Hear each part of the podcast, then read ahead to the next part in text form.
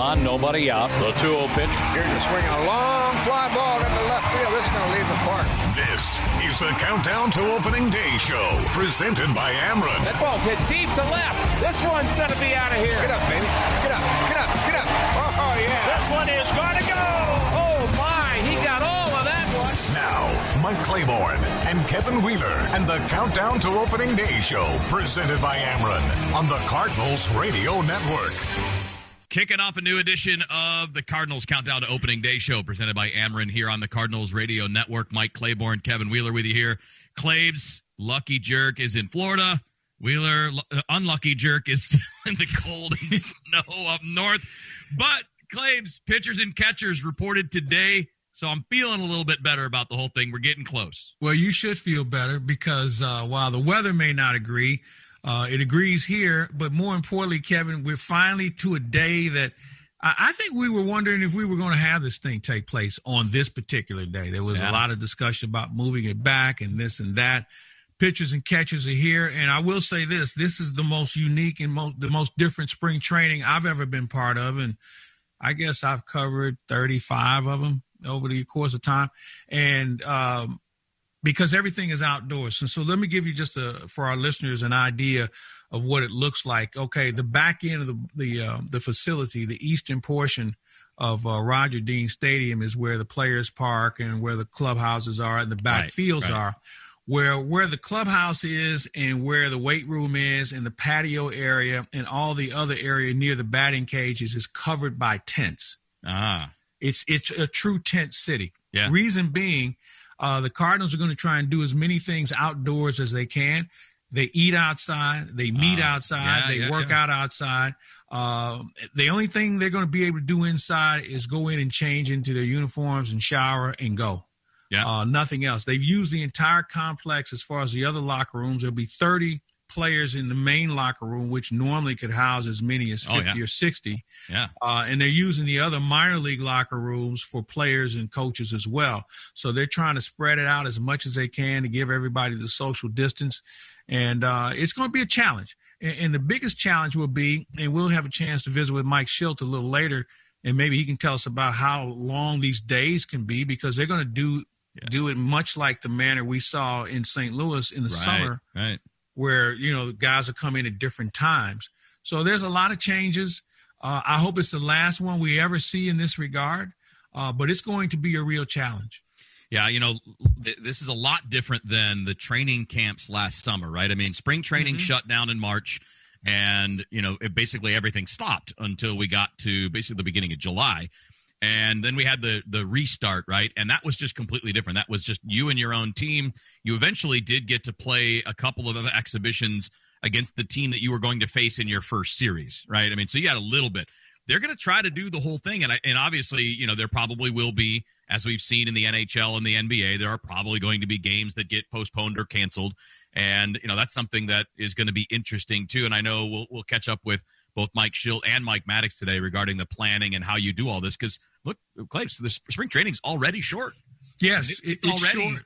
It's Yeah, already what, short like six eight, nine games? Yeah, yeah. it's short six games, and, and now we have an, an additional. We have three additional off days, so you'll have an off day once a week Mm-hmm. compared to uh, normally. I think he had two during the entire spring training. Yeah. But even with the off day, if you have a, a positive situation, and God forbid if we do, uh, you, you can't really make up a game because you know the protocol is going to require you shutting it down for a minimum Yeah. three or four days. So you know there's a lot of things that are still up in the air. I, I, I talked to John Mozeliak this morning a little bit, and uh, he said this is as nerve wracking as anything he's ever done. And you, you and I talked about talked to him recently about Right. how excruciating the Arenado deal was, and he told me you can multiply that times ten Oh man. On all the things that are going on behind the scenes. Yeah, and and look, I, this is in no way just kind of singling out the Cardinals in this. I mean, there are 29 other teams that are having the same kind of conversation, and they're talking about how what what they can do to do all this safely.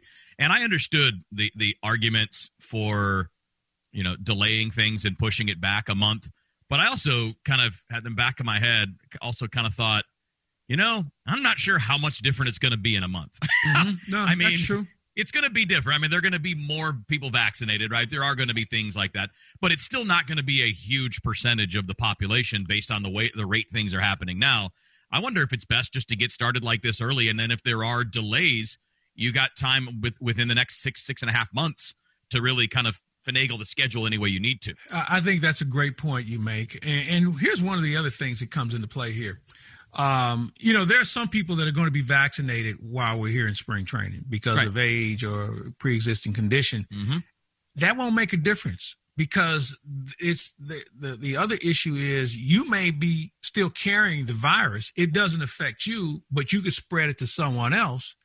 So therefore, being vaccinated here doesn't really help, which is why they're waiting on more people, as you mentioned, to be vaccinated, where uh, we can eliminate the uh, more people being infected. So there, there's a lot of things going on, and the unfortunate thing is we we we don't have enough baseball yet. And I think everybody who's here, whether Soon. it's John Mozeliak all the way down to the clubhouse guys, would just want to see some people play. Okay, yeah. to get into a routine and and let's just keep our fingers crossed. Well, that's the other thing, and we'll we'll close this segment on this note, and and then we'll start getting into uh, a lot of details. So, John Mozeliak, you mentioned you spoke to him earlier today. He also spoke to the general press today. We're going to play a little bit of that coming up next. Then we'll get to our two part interview with Mike Shildt. So, we talked to him for a good bit this week.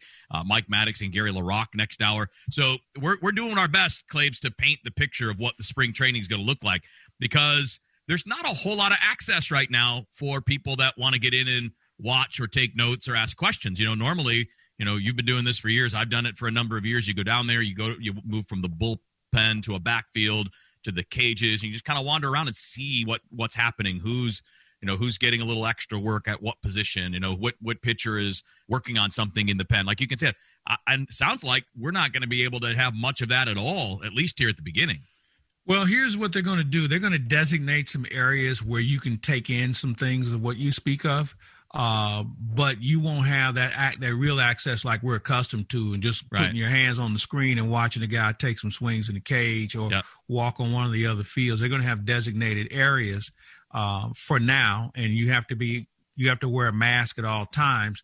Uh, but the access isn't. You're right. It's not what we've been accustomed to. So we're going to have to try and make the most of it uh, with what we have.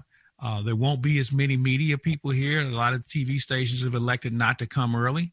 And I know Derrick Goold is here, Rick yep. Hummel is here, mm-hmm. and you know what? That's really all I care about, right? And you're here, point. and, oh, you're, and you're, you're the three there. of us are here, and, and, and that's some other people I'm sure that are here. But from a credibility standpoint, for me, I think this is a commission. I forgot. I think this is 41st or 42nd wow. spring. Yeah, that's pretty. Uh. I think this is 35 for me. Derrick's been here for a while, um, but a lot of the other media types either aren't here or irrelevant as far as I'm concerned.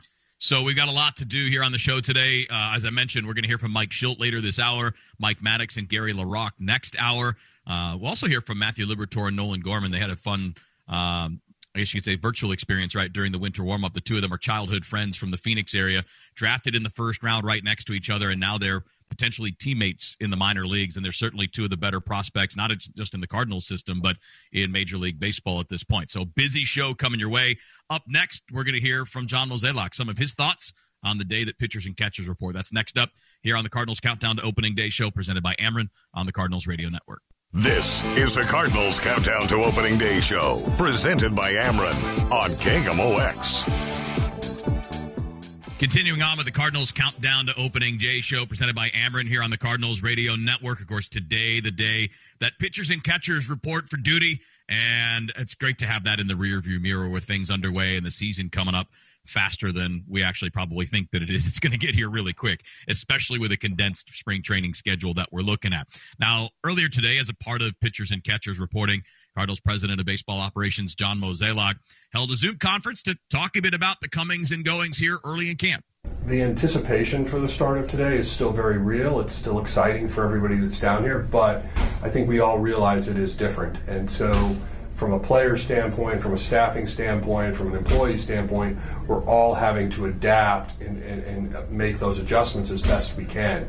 But you know, as I as I walked the fields this morning, there is still that excitement. Um, there, there's no doubt that that we have to focus on, on safety. Health and safety is on the foremost of everybody's mind. And so making sure that we follow these protocols, making sure that, that our players and staff feel comfortable in the environment they're in, we can make it something that we can get through this. And, you know, ultimately, there's two big tests we have to pass. One is, can we uh, avoid having a, a outbreak in our camp? And two, we have to prepare for a season and making sure that we have a, a roster that we're excited about, we believe in, and we, we think can be competitive. And so, as we look to this, um, we're going to be kind of running parallel paths. One is making sure that this environment is, is safe and, and productive from a standpoint of being able to avoid um, having a shutdown. And then number two is being able to focus on the baseball side of things. And, you know, speaking with Mike Shildt and his staff over the last few days. We're really excited for the baseball part, but you know we're going to have to go about it a little differently. And you know certainly uh, I think the mood of this camp is everybody's relieved to be down here and to get going, but we also know there's going to be some challenges. Are you guys still looking to possibly make some improvements, or is that something you guys are are working or, or looking toward at all? Overall, we're very confident in the roster we have. Uh, obviously, there's still some some players out there. I can't imagine us doing anything on the major league level at this point, um, but you know, never say never. But ultimately, I feel like after we had our roster meetings yesterday, uh, most everybody felt like we were in a pretty good spot. We felt like we had depth, and, and so our overall coverage we feel pretty good about.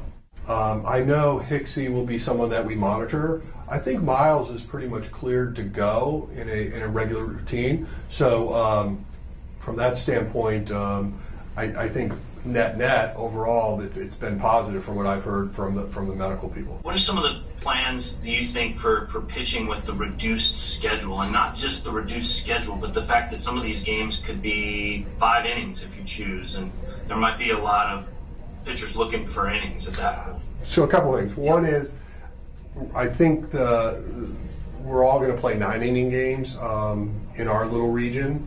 Um, mm because obviously having where you're playing four off on the fifth, we are going to be searching for those innings. And then we, we do have a little uh, text thread going trying to uh, orchestrate some B games. So I would imagine you're going to see us backfill that way. And, and when you look at our club, I mean, we're, we're certainly in need of innings. Um, I was all for this schedule. I thought it made sense. It was logical. But clearly, when you look at, at, at sort of the depth of our, our, our pitching staff, when you start to say, well, you know, who's going to start and who's going to relieve, there's a lot of guys in that reliever um, um, bucket that need to get innings in this camp, and so there's certainly some challenges that lie ahead, but we are, uh, you know, we're thoughtful on that, and uh, so the preparation to line up some B games is already in the works. Because you won't have a minor league camp to send guys to. Is this your camp for the for the duration? Do you think, or might you peel guys off?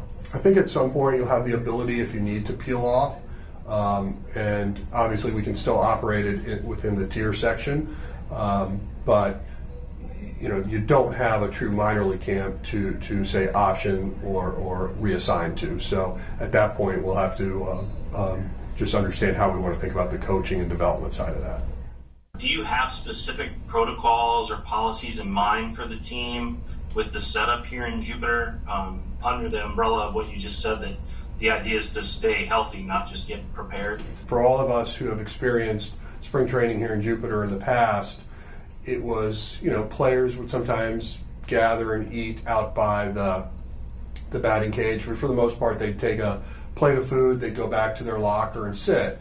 Um, the major league locker, for all of you that are familiar with that, is basically every other locker. So then, to create more space, we utilize the minor league locker room space because we're not running parallel camps. So, from that standpoint, we have a little bit more room. There's no food allowed in the building. So, um, if you're going to eat, you have to eat outside. That's why we've set up those tents and, and allowed that to be a little more convenient for players. And, and so, from that standpoint, I think that just the, the look of this camp is much different. I mean, we even have a tent like right where remember the old media room used to be. That's now an outdoor weight room. So the just the look of what this camp looks like is much different. But now, when you talk about each city is created differently, and obviously, right now in, in, in South Florida, you have you have a lot of people enjoying outdoor space, whether that's beaches, uh, outdoor dining.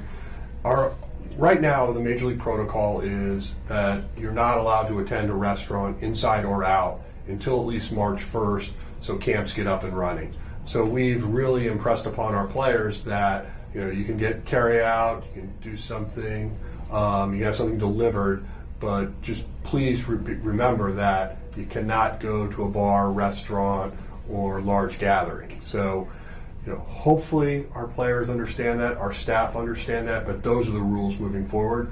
And you know, Derrick, one of the things I think we're all trying to understand is is as you can imagine, getting um, all these rules and regulations a week ago, we're all drinking from a fire hose to, to just sort of understand and make sure we're implementing it. And so we did divide and conquer. We had everybody sort of understand and become experts on the point that they're most responsible for. And so over the last few days, we've been meeting on that and making sure we're communicating that. Hey, Mo, one of the things about today is you got a new coach as well in Dusty Blake. Can you talk about the decision to hire him a little bit and how you see his role fitting in with the with the team going forward? Yeah, a couple thoughts on that. Um, obviously, uh, you know, we, we had lost a member of our staff last year, and one, one of the things we wanted to do was, was look to see how we could improve upon that. And one area we thought would be important was to sort of modernize our approach to how we thought about pitching. And so we were looking for someone that had an understanding of advanced metrics, um, newer technologies. And so you know, Dusty was someone that was highly regarded at the collegiate level and um, had a strong relationship with Mike Shildt going into the, um, their history. And so, you know, it was just a natural fit for us. So we're really excited to see what he can bring. I've had some dialogue with him over the past couple weeks on some things, and you know, I definitely feel like he'll be uh, an asset to this organization. Well, you mentioned the importance of health and safety. What's the status of uh, the staff and players receiving vaccinations?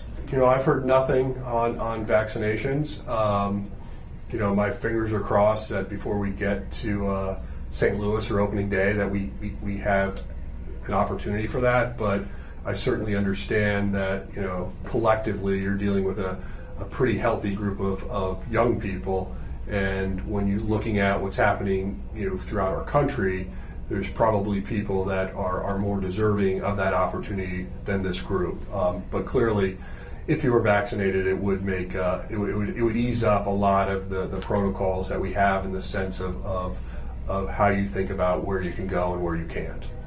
And again, that's Cardinals president of baseball operations, John Mozeliak. Now, you can gear up for this season with a subscription to Cardinals Magazine. It's your premier source for Cardinals coverage in season and out.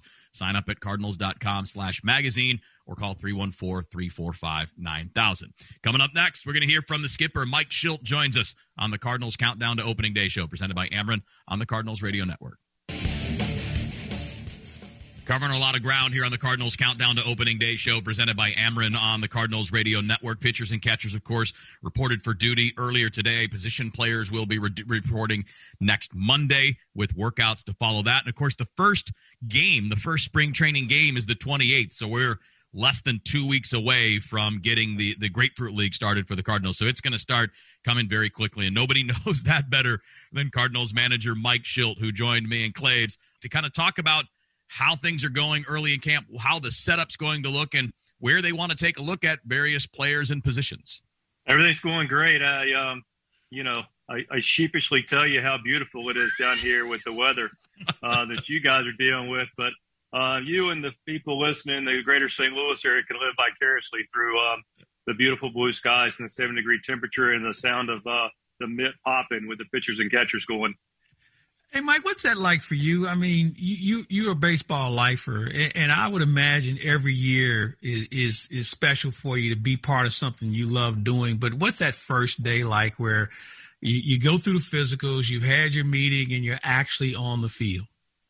Yeah, you know what? It just um, once the calendar hits J- January first, New York New Year um, is upon us. My juices start to flow, and then man, I just got to tell you, it's just so nice to walk out. You've done it um, and see the the beautiful green fields at, at, Roger Dean Stadium and see the guys, um, you know, moving around and and stretching and playing catch and throwing bullpens and you know, it just uh, it, it, allows me to at least to pause and, and appreciate how how fortunate I am to be not only in the game but also in the manager of the St. Louis Cardinals and just take a minute and enjoy and appreciate the opportunity that we have and and just from a baseball standpoint, just uh, take a step back and enjoy what we get to get to do and see, and uh, just love the game and get a chance to be a part of it. And that's nothing like the first day. yeah, although I, I, am guessing it's probably going to feel a little different this year because well, I mean everything's different, right? I, I think Cardinal right. fans and baseball fans are probably tired of the word different, but you know the, the, adjustments and everything else just part of the game coming into this year, right? Yeah, you know, Mike Maddux, our pitching coach, talked about being elite adjusters. We continue that mindset. Um, you know, we can't do anything about it. We can work and, and be elite within what the parameters allow us. Um, you know, it's easy to complain about what you don't have, and there's plenty out there to complain about, but we're more grateful for what we do have and spend our time and energy and resources on trying to figure out to be the best we possibly can under the circumstances that we have. Mike, uh, obviously 2020 was different for all of us. A lot of changes took place. You had to push the pause button a couple of times. What did you take away from how you got your team ready to play in 2020 that you're going to try and apply in this spring training? Because it's going to be limited. You won't have as many games to work with. Uh, mm-hmm. You may not be able to even have all your guys under one roof at the same time as far as the workouts are concerned. So, have you taken any of those things to try and apply for this year? For sure. You know, I thought we did a really, really good job. If we hadn't, we wouldn't have been able to accomplish what we were able last year to adjust on the fly. I mean, you're talking about well documented. I want to learn from the past. I want to relive it necessarily, but we do live it to some degree um, with the protocols, the parameters in place. But I really felt like our group, especially after some of the circumstances that came at us, you know, fast and hard, it was already in a challenging time. You know, we we we adjusted super quick, and a lot of people really stepped up and, and made um, a lot of contributions outside their typical roles, um, not only on the on the field but also you know with our staff and medical staff and so forth. But so you learn a lot from that. You know, you you figure out what that looks like. Now we have the, a little more known, um, so it's easier to to deal with. We're um, you know still figuring out the best practices to use based on the environment that we currently have, but we learned a ton from last year, um, individually and collectively, and, and it'll help us move forward.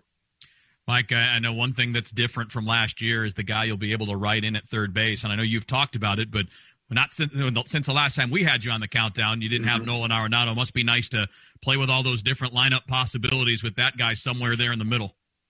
Yeah, he's there. You know, there's no question about that. And um, we talk about wanting to have anchors to our club, and we also talk about the benefit of having anchors on different parts of the side of the, you know, different parts of the baseball you know, defensively, offensively, Nolan Arenado definitely is a proven anchor in both. So he'll clearly hit in the middle of our lineup and be somebody that um, the other team has to has to game plan for and, and just lengthens the lineup, makes people around him better. And then defensively, obviously, he's a you know platinum Gold Glove winner and, and a perennial Gold Glove winner in third base, and will help uh, continue to allow us to be a elite defensive team as well. And his makeup's off the chart. He's got a dedication to want to win, and he's in the right spot and around a lot of people that have the same mindset.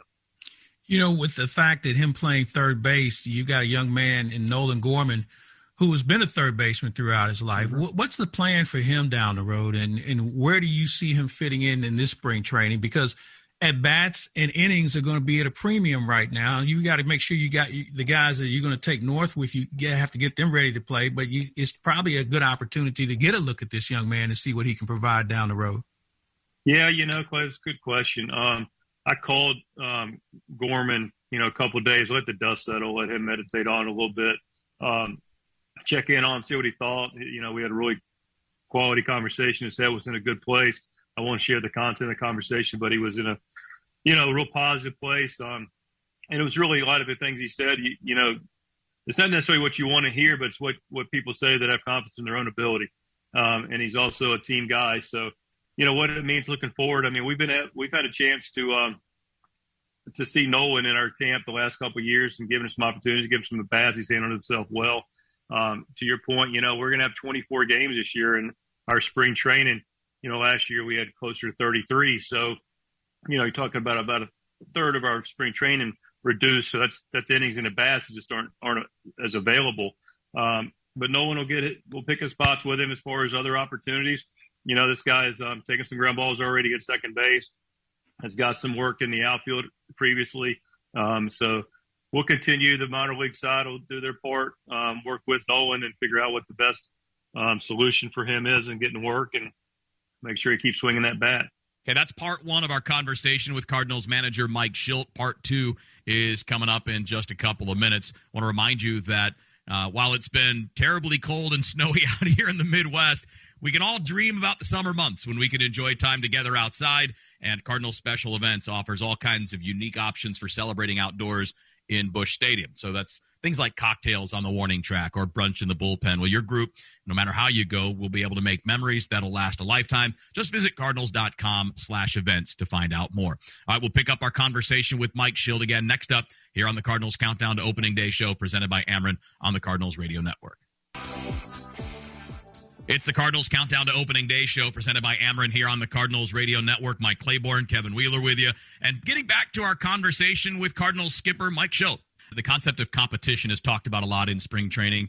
Where are the areas that you see on the roster that have the most competition going on? Because we, we know certain guys, uh, and obviously others still have opportunities in front of them.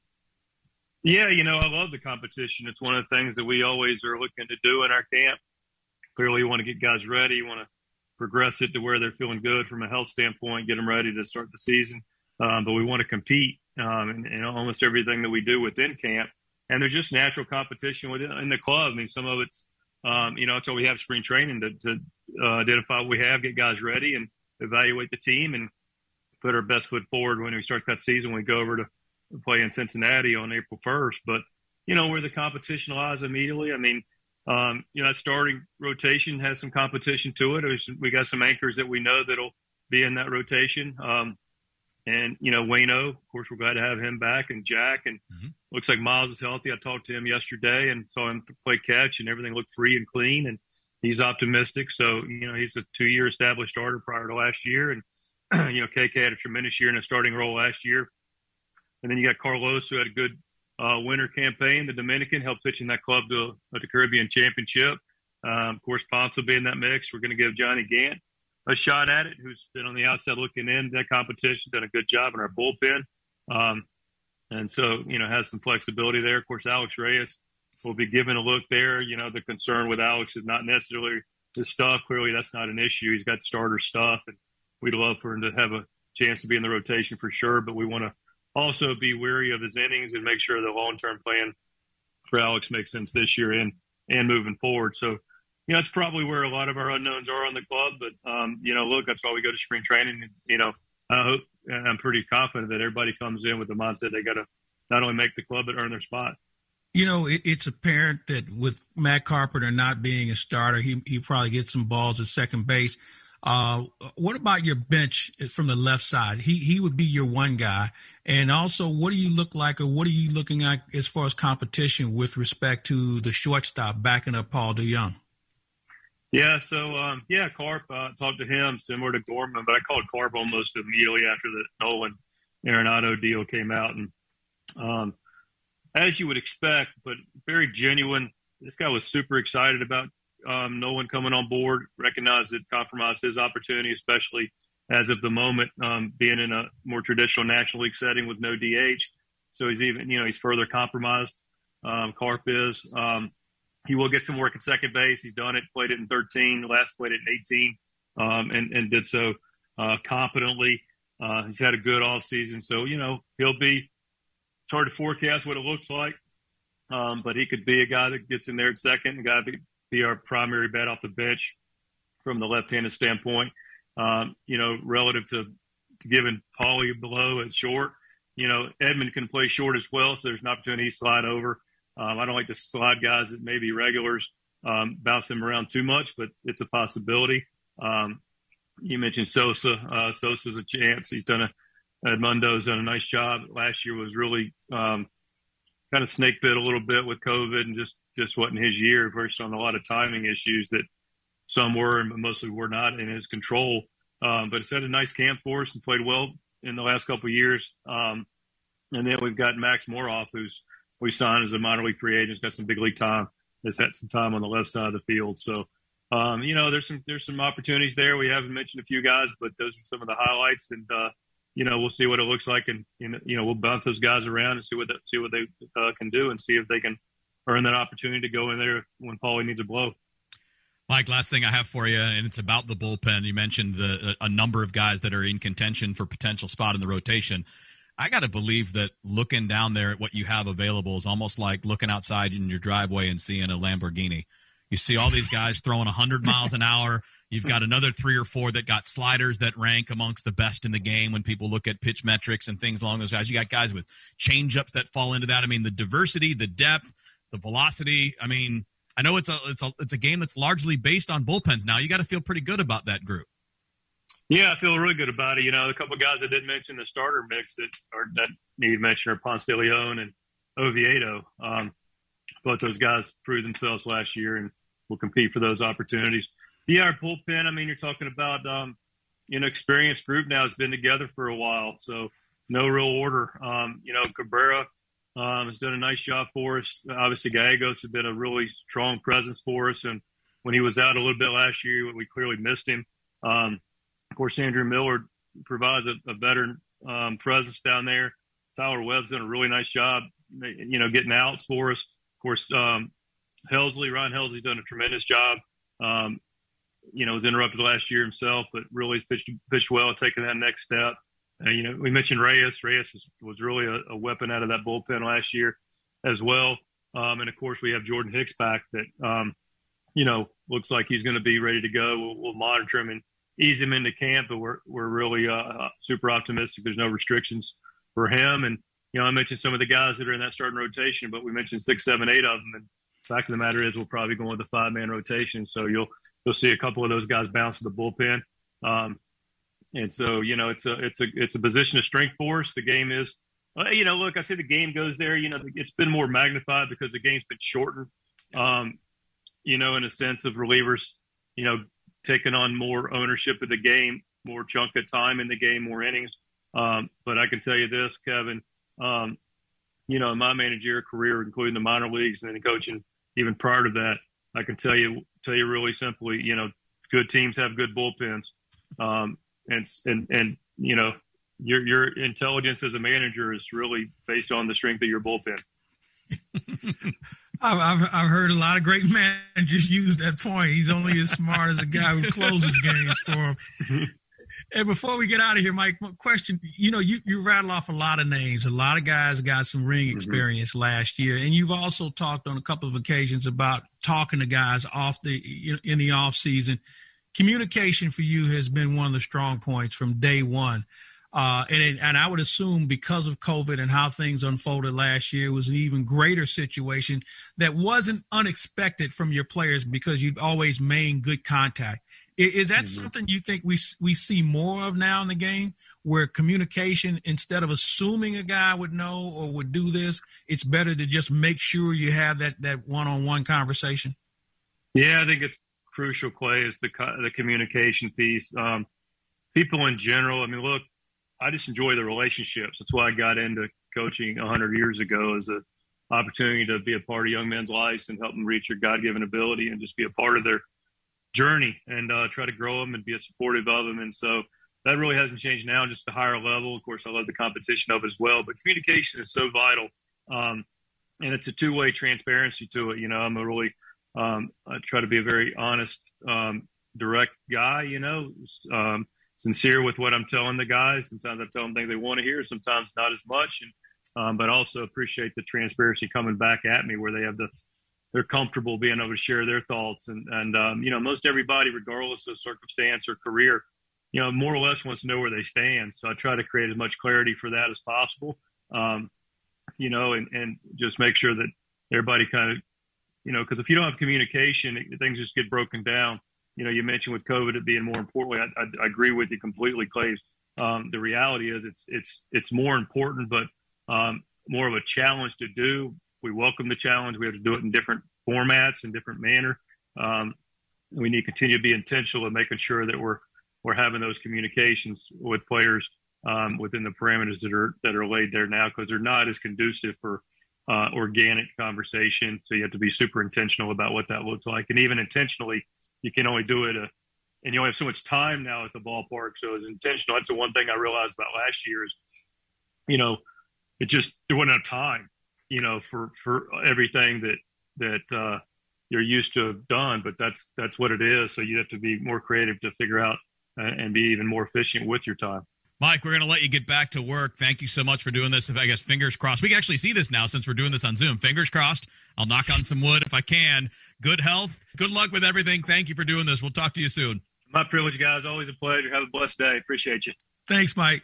Always a good time talking ball with Mike Shildt, and certainly uh, busy and different type spring training than we've ever seen before. But good to have baseball back, and obviously great to hear how Mike Shildt is looking at things as we head towards the regular season. All right, stick around. We've got a little bit more work to do. Uh, next hour, we're going to hear from Mike Maddux. We're going to hear from Cardinals Director of Player Development, Gary LaRocque. We'll hear from Matthew Liberatore and Nolan Gorman as well. So, a lot of cool things coming your way in the next hour. I want to remind you that the Cardinals Kid Clubs, presented by Rawlings, is the exclusive fan club for kids 13 and under with the Cardinals. Now, membership includes access to exclusive virtual events and items including a fleece blanket and a wall sign, all for just 33 bucks. You can join at cardinals.com slash kids club. Now, coming up next, we're going to give away a 2021 Cardinals calendar. So stick around for your opportunity on that here on the Cardinals Radio Network. One on, nobody out. The 2 0 pitch. Swing a long fly ball into left field. Is going to leave the park. This is the Countdown to Opening Day show, presented by Ameren. That ball's hit deep to left. This one's going to be out of here. Get up, baby. Get up, get up, get up. Oh, oh yeah. This one is going to go. Oh, my. He got all of that one. Now, Mike Claiborne and Kevin Wheeler and the Countdown to Opening Day show, presented by Ameren on the Cardinals Radio Network.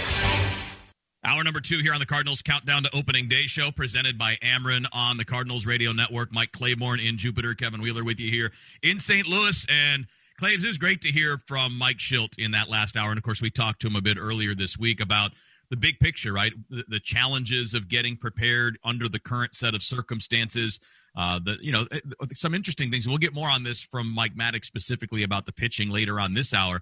But I do think the logistics of this, and also the reality of how much exactly you're going to get done, what kind of a look young players are going to get with so few innings compared to a normal year. It's going to be an interesting look, but you know, I, I think we, we got a pretty good kind of vibe about what they see and what they need to see in spring, according to the skipper.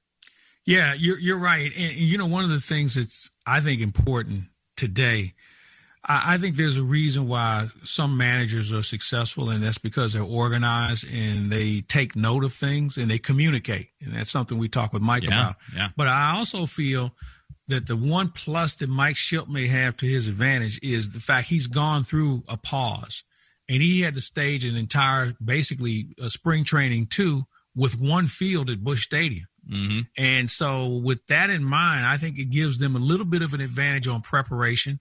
But the other thing that goes into this, Kevin, you may have what do they have? Sixty guys, sixty-five guys 65, here. Yeah, yeah. You better be worrying about thirty-five guys right now.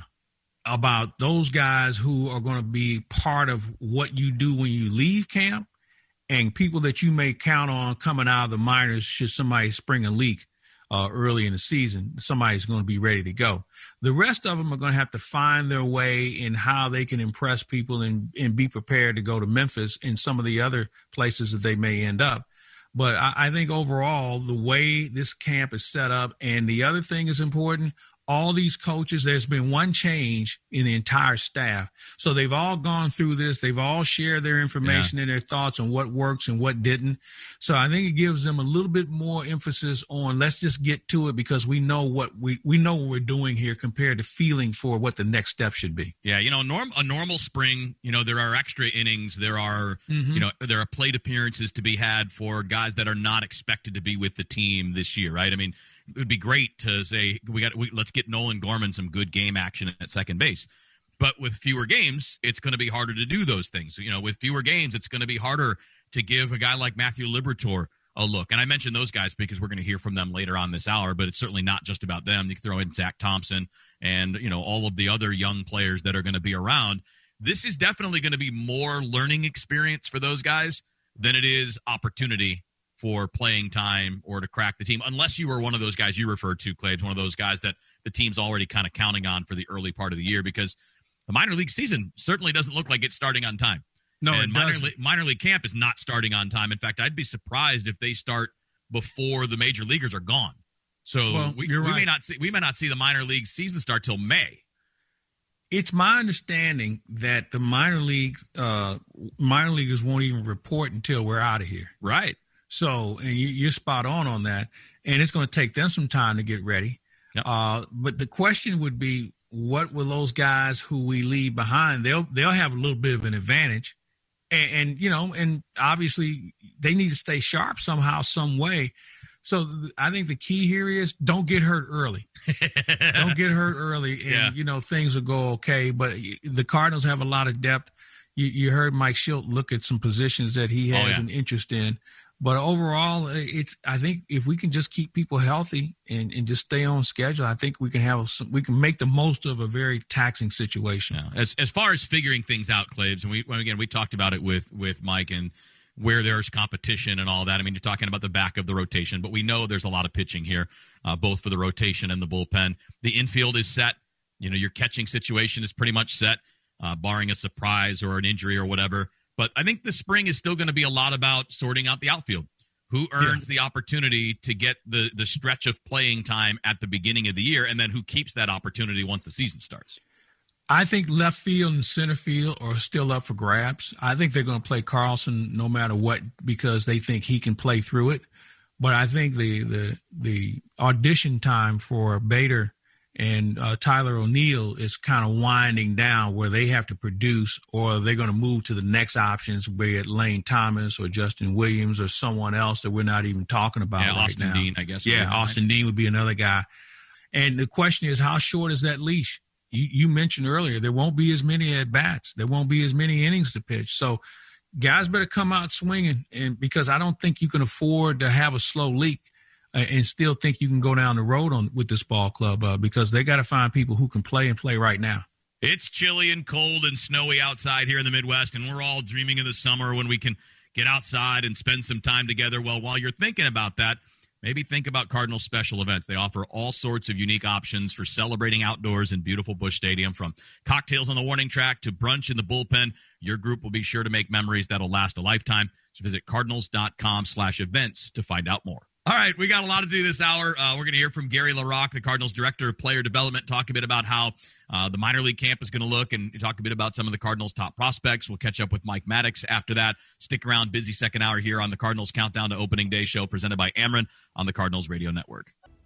This is the Cardinals Countdown to Opening Day show, presented by Ameren on KMOX. We continue on on the Cardinals Countdown to Opening Day show presented by Ameren here on the Cardinals Radio Network. Mike Claiborne, Kevin Wheeler with you here, and trying to do our best today with pitchers and catchers reporting for the first time earlier today to set the stage, what to expect in spring training. We did that with Mike Shildt last hour. We'll take a look at the Cardinals' uh, plans for how they're going to handle their pitching and all of that with Mike Maddux coming up in the next segment. Here, we're going to hear from Gary LaRocque, who is the Cardinals' Director of Player Development, and talk a bit about some of the team's top prospects and also kind of how the team is going about getting minor leaguers ready in a season where we still don't have a lot of finality about what the minor leagues are going to look like. Well, we know that pitching has always been a strength of the organization, that doesn't appear to be any different right now. We saw a couple of these guys last year by necessity, right? We saw Johan Oviedo maybe a little earlier than we would have in a normal setting, but showed well. Looks like everything you would picture in the big right-handed front of the rotation guy. When you look at the pitching depth, it, it from afar, it looks like you're going that way. That you've got guys that are going to be ready to help out here really soon. Especially, I mentioned Oviedo, but also the young left-handers Matthew Liberatore and Zach Thompson. Um, all names that um, glad you mentioned, and certainly um, if you look at um, Johan and the work he did last year, I think back to um, four, three, four years ago when he was still on the move through the system as one of those pitchers to be in this position you're speaking of today to Yeah. help us, which is exactly what we do on a, on a we hope a consistent basis. But Zach, for Zach and uh, Matthew, certainly both pitchers that uh, we think highly of, and um, they're going to be ready. We're going to we're going to get them in a position to be ready, uh, and then uh, try to do what we've been doing, which is have the success on the pitching side in order to provide our major league club the, what they need all the way down the line. And uh, it's become more important than ever. It was never less important, I don't think. I mean, I I grew up in this in in the industry always as a National League employee, recognizing the importance of pitching, and um, I think it's I think it's very important that this group continues on, and then the ones right behind them step right in. Absolutely. All right, two last guys that I'm going to run by you, Gary. One that we're all going to see at some point this year. We saw last year in Dylan Carlson. We'll get to him in a second. But a lot of people, um, I don't want to say wondering, but certainly curious about the immediate future for Nolan Gorman. I mean, he's a third baseman, has been since he was a young younger player. And obviously, Nolan Arenado is there in the big leagues. And rather than talk about what's in store for him, because I'm sure he'll have to get a few gloves and work on that, I just want to talk about the relationship between what's at the major league level and how that translates to how you run the top prospects as they climb the ladder and get closer. It's a, uh, great part of our communication that as a young player comes in the system, um, we may not decide it, um, but from that standpoint, the reason is we may not decide where the final position for a player will be we may just have to prepare so that with time, that player is ready in the event of, if that makes sense. Right, so, right. as an example, you look back to, um, I mean, Matt Carpenter played multiple positions, Mm-hmm. and, and he had to get to the big leagues and then step in. Um, you look at um, uh, right now, Tommy Edman. Uh, you look at a number of players that we've had where we had them at a certain position, and uh, and they moved. A great example. Uh, I remember when Paul DeJong was going to be asked to go to the Arizona Fall League. And I remember saying to the coaches, you know, in the Fall League, you have coaches from multiple teams taking our, our players. And Paul went there, and I remember saying to the manager, now, you may want to play him at shortstop. Now, at the time, Paul DeJong was playing third base in our organization, if you, as you recall. And we said, you may want to play him at short, but I assure you, if you do, you won't want to move them. You're gonna, and so those kind of things happen, and it evolves. And what it does is it prepares the organization for that versatility if needed. It doesn't hurt the player at all. And and in this case, if you look back at what Paul did, um, he stepped right in and continued. And so that's what happens. Uh, so we we've had we have had. Um, um, player moves along the way, but certainly versatility becomes the key word. And unless that player's you know just built for one position, uh, that versatility can be very helpful for Mike Shildt and staff. And uh, if he was on this call, I'm sure he'd say uh, pretty much the same thing because we talk about it often. Heck, Albert moved around. I mean, one of the Well, greatest hitters to come through. He got to move around when he got to the big leagues. You, you, you're so right. With over the course of time, we could draw up a, a long list of players who were able to help the Cardinals at different positions, rather than where they were as, uh, when they first started out, per se. Um, and that's just the nature of the game, too. Absolutely. All right. Lastly, uh, just a question related to Dylan Carlson. Um, you know, he's rated by, again by the outside, the part, the the organizations that we as baseball fans read about. Right, we learn about prospects largely through Baseball America or Baseball Prospectus or MLB.com.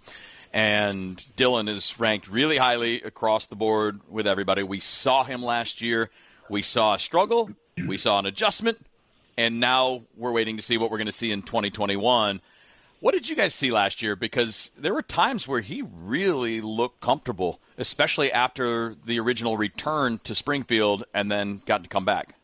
It's a good point as to what last year looked like as far as now how does it play for this year. Right. It would be natural to think about well, well, what will it be like stepping into the big leagues? We we think along those lines for all of our all of our uh, players, pitchers, regulars. We we think along the same lines that when a player steps to the big leagues, what will that player produce for us? We've always had and we've had the good fortune of players making it and contributing, and that's been a big key. As as many, many of the kids would tell you along the way, Gary keeps telling us getting there is one thing, but staying there is what you have to prepare for. And, and in Dylan's case, he will prepare. He, he constantly prepares. So therefore, I look at him and say I'm far less worried about uh, what the end product is because he's a he's a constant student of the game. He's a good worker He loves the game. Um, so when he went up and then came back, it was part of that development curve, quite frankly, mm-hmm. and it and it's okay, you know. And and in, anytime I've ever had the opportunity to talk about it with others, I've said that's not a problem at all because at the end of the day, how many players do we really look back on that did it differently? Well, most players have, have had some learning curve in the big leagues because it's a constant adjustment, and that's the ultimate being in the big leagues. So, um, but I know this much: he's going to prepare. He's a great worker. Uh, he loves the game, and um, uh, having seen him in the minor leagues for for the years he's been here, he's been just uh, just great to watch and a great teammate, and uh, it's going to be fun to watch him this year. And again, that was Cardinals Director of Player Development, Gary LaRocque, with us here on the Countdown to Opening Day show. I want to remind you that you can gear up for the 2021 season with a subscription to Cardinals Magazine. It's your premier source for Cardinals coverage in season and out. You can sign up at cardinals.com slash magazine or call 314-345-9000. Coming up next, Cardinals pitching coach Mike Maddux joins us. It's the Cardinals Countdown to Opening Day show presented by Ameren on the Cardinals Radio Network. This is the Cardinals Countdown to Opening Day show presented by Ameren on KMOX.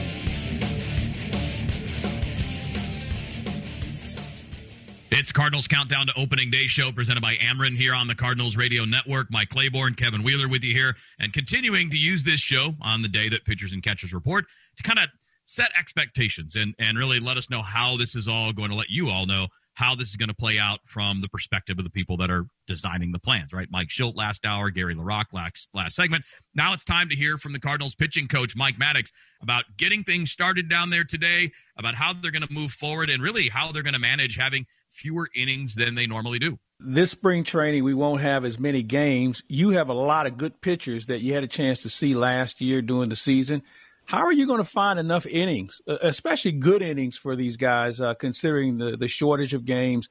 Uh, very few, uh, you won't have the split squads to play with as well, and no minor league games for these guys to throw in. So, how's that schedule going to shake out?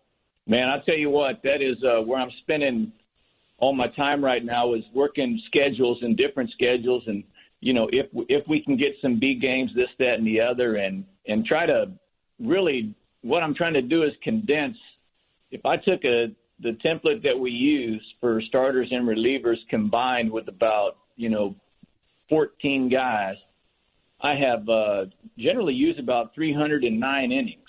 And that includes about 36 to 40 of those being minor league innings well, of course, we don't have minor leagues, so I'm short those 36 innings, and mm.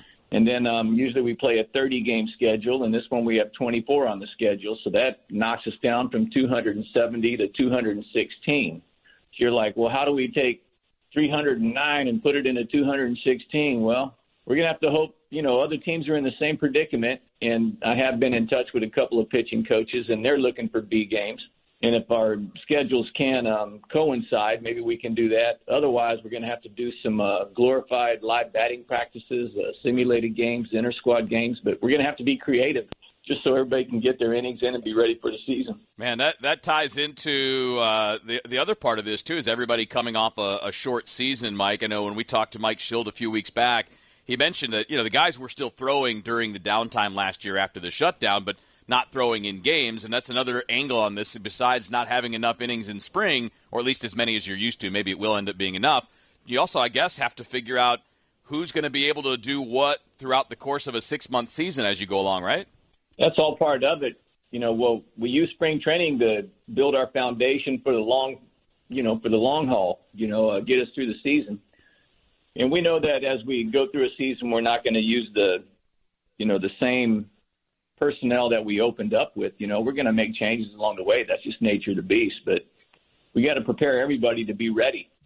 And uh, in that preparation, you know, you you do kind of identify guys that you say, well, you know, for sure this guy we got to get him ready, and for sure this guy we got to get ready. And then you get you guys that are competing for a spot on your ball club. You want to make sure they both get opportunities, or you know, maybe three, four guys. You you want to get them opportunities, but that diamond in the rough that always pops up because uh, you needed an extra guy and he got to pitch, and all of a sudden you got your attention. You're like, wow, that we, we got to see this guy again. Well, that diamond in the rough, man, he's going to be uh, he's going to be deep in the mind. That it, it's going to be tough to see those guys this spring. That, that's the tough part. The the opportunities for our younger guys are it's going to be a challenge to get them in games. Mike, you had a chance to see just about the entire organization last year uh, as far as pitching is concerned. Who are you looking forward to seeing this year that you saw just a hint of last year? And did you advise most guys, maybe with the exception of Hicks and a couple of other ones, to come in looking to stretch it out because everyone wants to be a starter for the most part? That that obviously doesn't work. But how do you try and prepare these guys to come in and be ready to do whatever? Well, uh, first part of your question about who last year did we see? We we saw a lot of growth with the Seth Elledge. You know, he was in camp with us uh, two years ago and had a real tough time. And then last year he came in, made little adjustments, and all of a sudden um, you really saw this guy get over a hump, and he's added a changeup to his repertoire. So you've seen that young man learn a little bit. Kodi Whitley's a guy that we really wanted to see last year, but he ended up uh, being shut down with the virus and then um, had an issue on his way back. But I would say uh, you mentioned one guy that I really want to see is Jordan Hicks. You know, we haven't seen him for a better part of two years, and everything is uh, says that rehab is going well and he's locked and loaded, ready to go. So, uh, you know, we're going to take care of him. You know, we're going to have to tap the brakes on him as we would anybody else. But looking forward to seeing him and uh, another guy. It's funny that you say, you know, what, who kind of who did I see that opened my eyes? Well, you know, there's been a guy with our team that everybody has seen, myself excluded. I, I have not seen him, you know, and everybody talked about him, talked about him, and and finally I did get to see it, and I said, "That man, okay, that Alex Reyes, yeah, that's the real McCoy right there." And uh, I really like seeing what Alex did last year because that's the first time I've been able to see him throw in in three years, and he looked really good. And big sky. I mean, big future for that guy. Mike, when you look at the options that you have, I mean, I, I know that you can say that you never have enough pitching, and I think that seems to be true. I look at it seems like, yeah, you have the high end quality in a number of places, but it seems like you have 16, 17 guys that uh, could be qualified to pitch in the big leagues, although a lot of them had to last year because of the crazy circumstances. You got to be liking the depth that you have and the choices you have to fill out a rotation spot here or there or roles in the bullpen. I think we're blessed, and I think we got to pat uh, player development and scouting on the back with this one. That it's a organizational success story. That if you look down this list of uh, guys that we have, you know, uh, Jack Flaherty, Adam Wainwright, KK, uh, Miles, and Carlos Ponce, um, Johnny Gant, Cabrera, and Reyes. You know, these guys are all um, kind of homegrown. I know uh, Ganton, Cabby, and Wayno were acquired, but they were acquired at a young age and kind of cut their teeth with the Cardinals, you know. And just to see the guys that have come up through the system, uh, Helsley, uh, Hicks, Kodi Whitley, those guys are success stories with the player development folks. So when you start looking at this, uh, the the stable of competent pitchers, I mean, our list is a little bit longer than other teams, and you really got to appreciate it give credit where credit's due. But I look at trying, trying to get everybody these innings, and you want to be fair to everybody, and you want to treat everybody equal. And well, these guys, uh, you know, they deserve it because um, they've knocked on the door. A lot of guys got opportunities last year that maybe they would not have gotten, or they gotten them sooner than they would have. But um, they did well with themselves, and you know that would be, you know, like a Jacob Woodford or a Johan um, Oviedo. I mean, these guys come up and they held the fort really well and then, um, you know, a couple guys we were high on with uh, Zach Thompson and Matthew Liberatore. You know, we did not get to see them, but they were at uh, the Springfield camp and they were honing their skills for, uh, you know, the two and a half months and busting their tails. So I look forward to seeing those guys as well. But overall, uh, it's a flattering, a flattering roster of the guys that we have come to camp. Let's go back to the good old days when you had your first spring training as a professional. What was that like for you, and how much has the game changed from that first day you walked on a big league field to where you are now? Oh wow, um, everything a little bit different, as you could say. You know, the the game changed, the mindsets changed, but uh, man, my first spring training, you know, here I was, a young buck and scared to death, and you know, I, I, I'm in camp with my icons I mean, these were guys that I had their bubblegum cards, and I'm like, man, look over there. That, that's Steve Carlton. Wow, that, that's Jerry Koosman right there. Man, that John Denny. Hey, that's Mike Schmidt.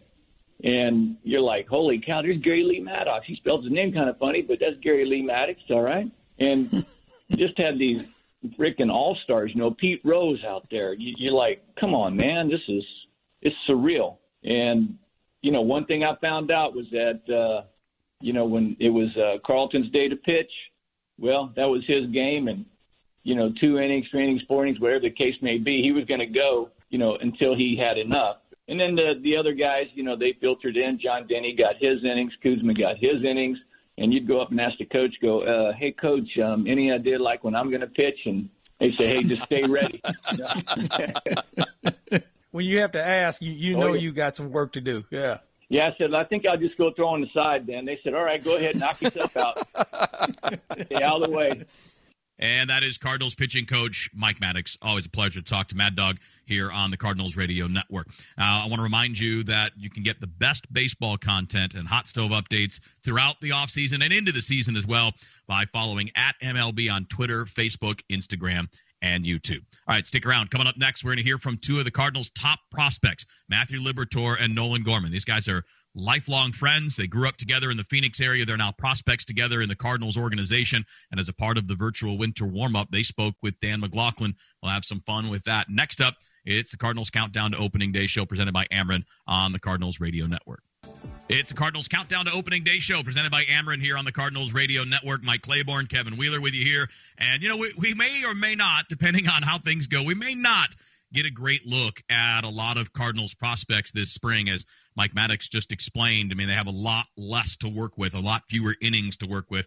Um, you know, that, that would also relate to fewer plate appearances and fewer innings in the field to work with this spring as well. So the priority is probably going to have to be on the guys that are going to be or are near the major league level. So that may may limit the opportunities we have to see uh, Matthew Liberatore get some big spring training innings or to see Nolan Gorman get some at bats and maybe get some time in the outfield and at second base as well. But they are still two of the top 100 prospects in Major League Baseball. Both of them tend to rank in the top 50, depending on you know which publications you're reading, which ones you're looking at. But both Matthew Liberatore and Nolan Gorman are high end prospects. They are lifelong friends. They grew up together in the Phoenix area. They're both first round draft picks in the same year. Now, after the trade involved with Tampa Bay, now they're both in the same organization moving forward. And our good friend Dan McLaughlin had a chance to moderate a conversation between the two Cardinals prospects during the Cardinals virtual winter warm up. I I think it's so cool when I have the chance to to talk to young players about when they come to the organization. And Yadi was in the playoffs probably when you guys were about five, and I mean that sincerely. And so, Matthew, you you had the chance to throw to what we all think here in St. Louis is a future Hall of Famer. He's definitely going to be a Cardinals Hall of Famer. Obviously, Adam Wainwright's going to be a Cardinals Hall of Famer. So, for you, Matthew, at spring training, what what what was it like throwing to Yadi, a guy that probably you watched growing up and saw him on you know the playoffs and the World Series and that kind of thing? And was it exciting? Was it nerve wracking? Those kind of things.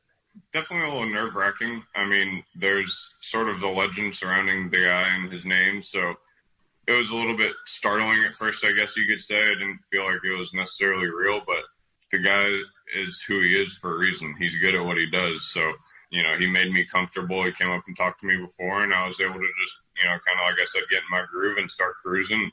You know, he made all my stuff look way better than it actually is. So I felt really good walking away from the bullpen and just watching him receive the ball, watching him throw it back, you know, he just moves so well and he does everything the right way.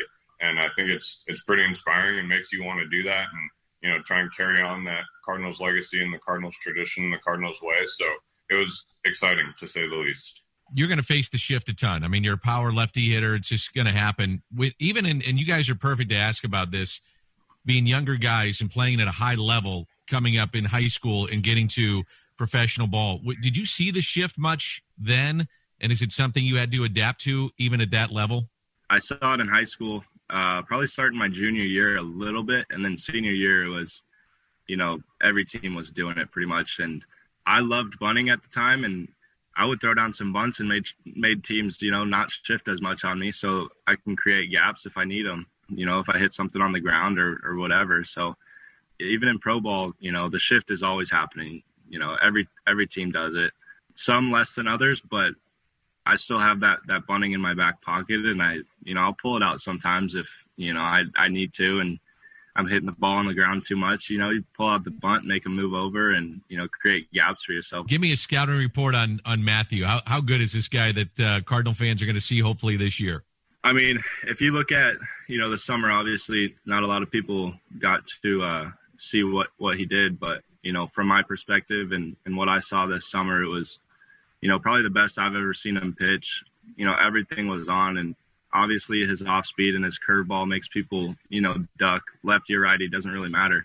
You know, unbelievable fastball, controls the ball, has command in all of his pitches, you know, and he, he outsmarts the hitters. He kind of plays mind games with them. You know, sometimes hitters think a pitcher's going to do this and, you know, has a tendency, but he, he doesn't really, you know, do that all too often. And, you know, he's going to make sure he's one step ahead of you before you're even thinking about the next pitch. You know, as a hitter, it's it's tough. You you're going pitch by pitch.